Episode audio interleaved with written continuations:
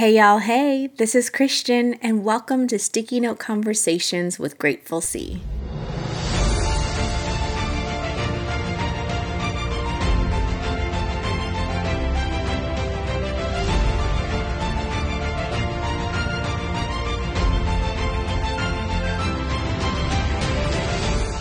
right, y'all. So today we are going to dig into the importance of clarity. And one of the things that I pride myself on in life is being a master communicator and really understanding how to use that gift as a way to connect me with others because communications means communication i should say means nothing if you are only talking with yourself. I've got to get out of my own mind and really talk with others in order to for it to make any type of lasting impact or difference in someone's life. And so when i think about what's important in this topic i really think about two things understanding first that people want to be heard and feel heard and to also understand the difference in responding versus reacting. And uh, let's start with the first part, right? So, the part about people wanting to be heard. I think I've said this before, maybe multiple times on my Instagram page at Grateful C, but really, humans are meant to be in community and relationship with others. And part of that means that we have to talk through good good times as well as challenging times and areas of opportunities for growth. And as we are communicating with other people, it is really important that we share and that we also receive. And as we share in particular, we want to know that we are being listened to, that we are being appreciated, that our message is being received by the recipient in a way that reflects our intent.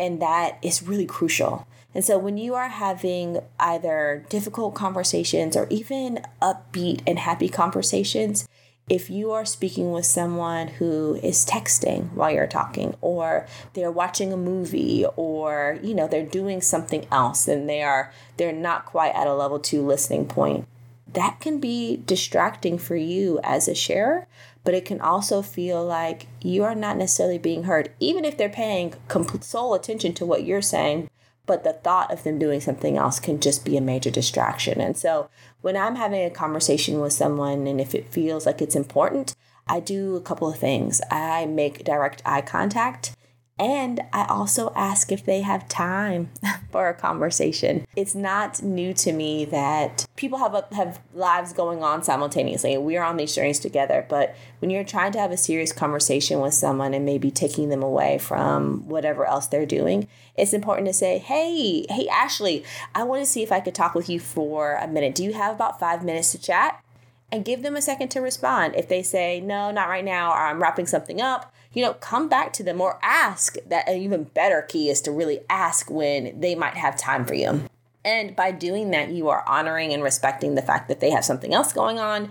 And you are also creating a time box, which is some language that we use at work. Uh, a time box means really respecting other people's time and saying, I need a little bit of time with you or a lot of time with you and that helps to make sure that the expectations on both sides is that this time we'll be committed to having a thoughtful conversation with one another. So, by doing that and then saying, you know, Ashley, today I really wanted to talk with you about XYZ, giving a high level or a brief summary of what you want to talk about with someone helps them to be paying attention it helps them to also know what you want from the conversation. And so sometimes I set that intention at the very beginning as often as possible. I set the intention at the beginning of our conversation so that it's clear, you know, I want to get your feedback on something, or I just want you to listen to what I have to say, or XYZ. So by by saying that I want to get your feedback or I just want to share something with you, I'm also saying, well, one, I want you to give me a thoughtful response if I'm asking for feedback.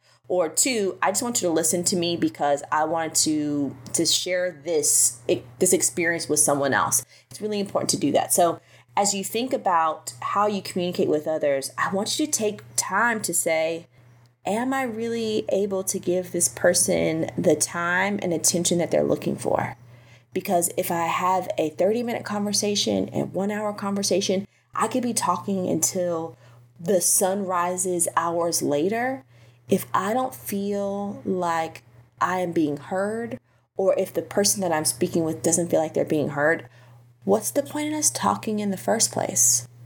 What's the point in us having a conversation if we're not actually thoughtfully engaged with one another? So, first point is people want to feel heard. Now the second point, this this place of responding versus reacting is key.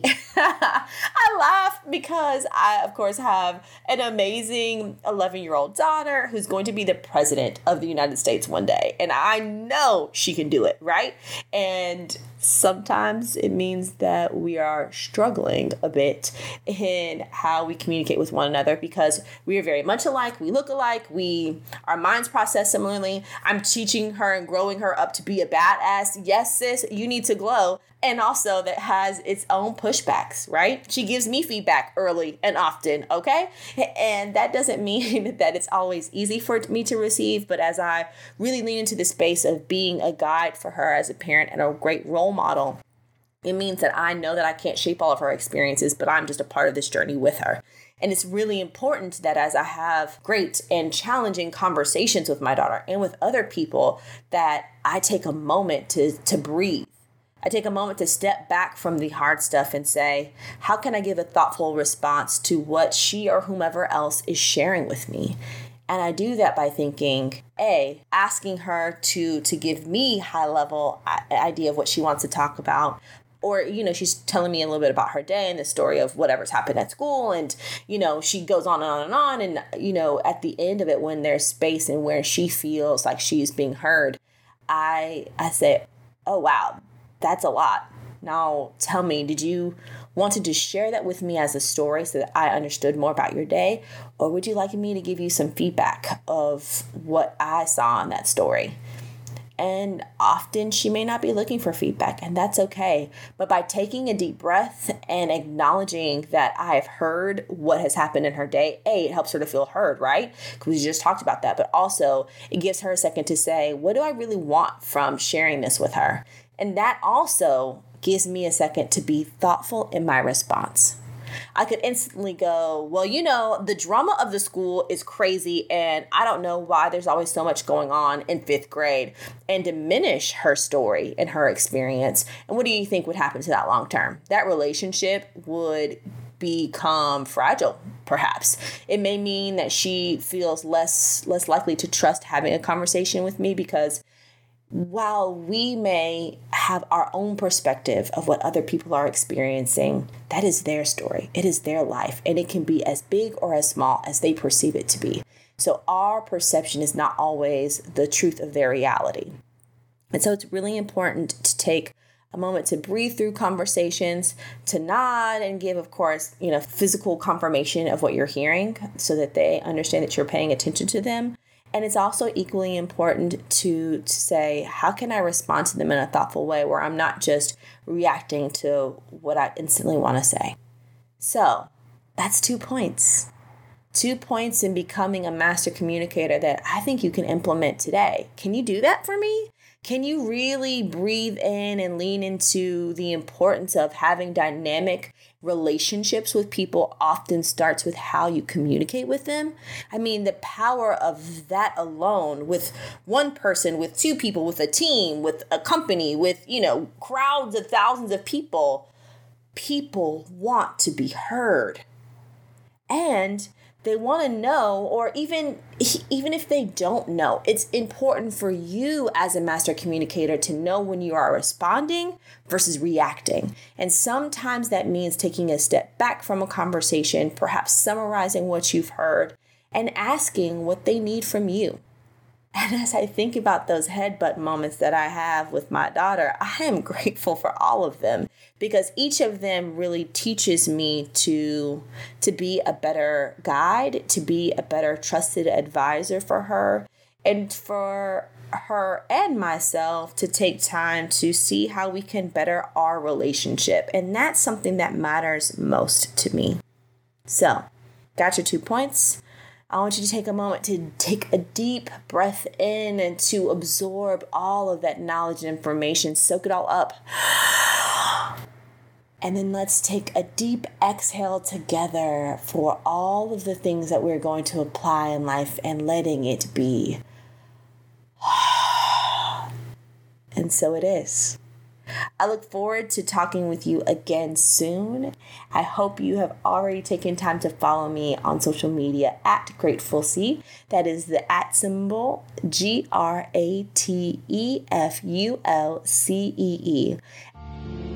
I look forward to digging into more dynamic and engaging conversations soon. See you next time.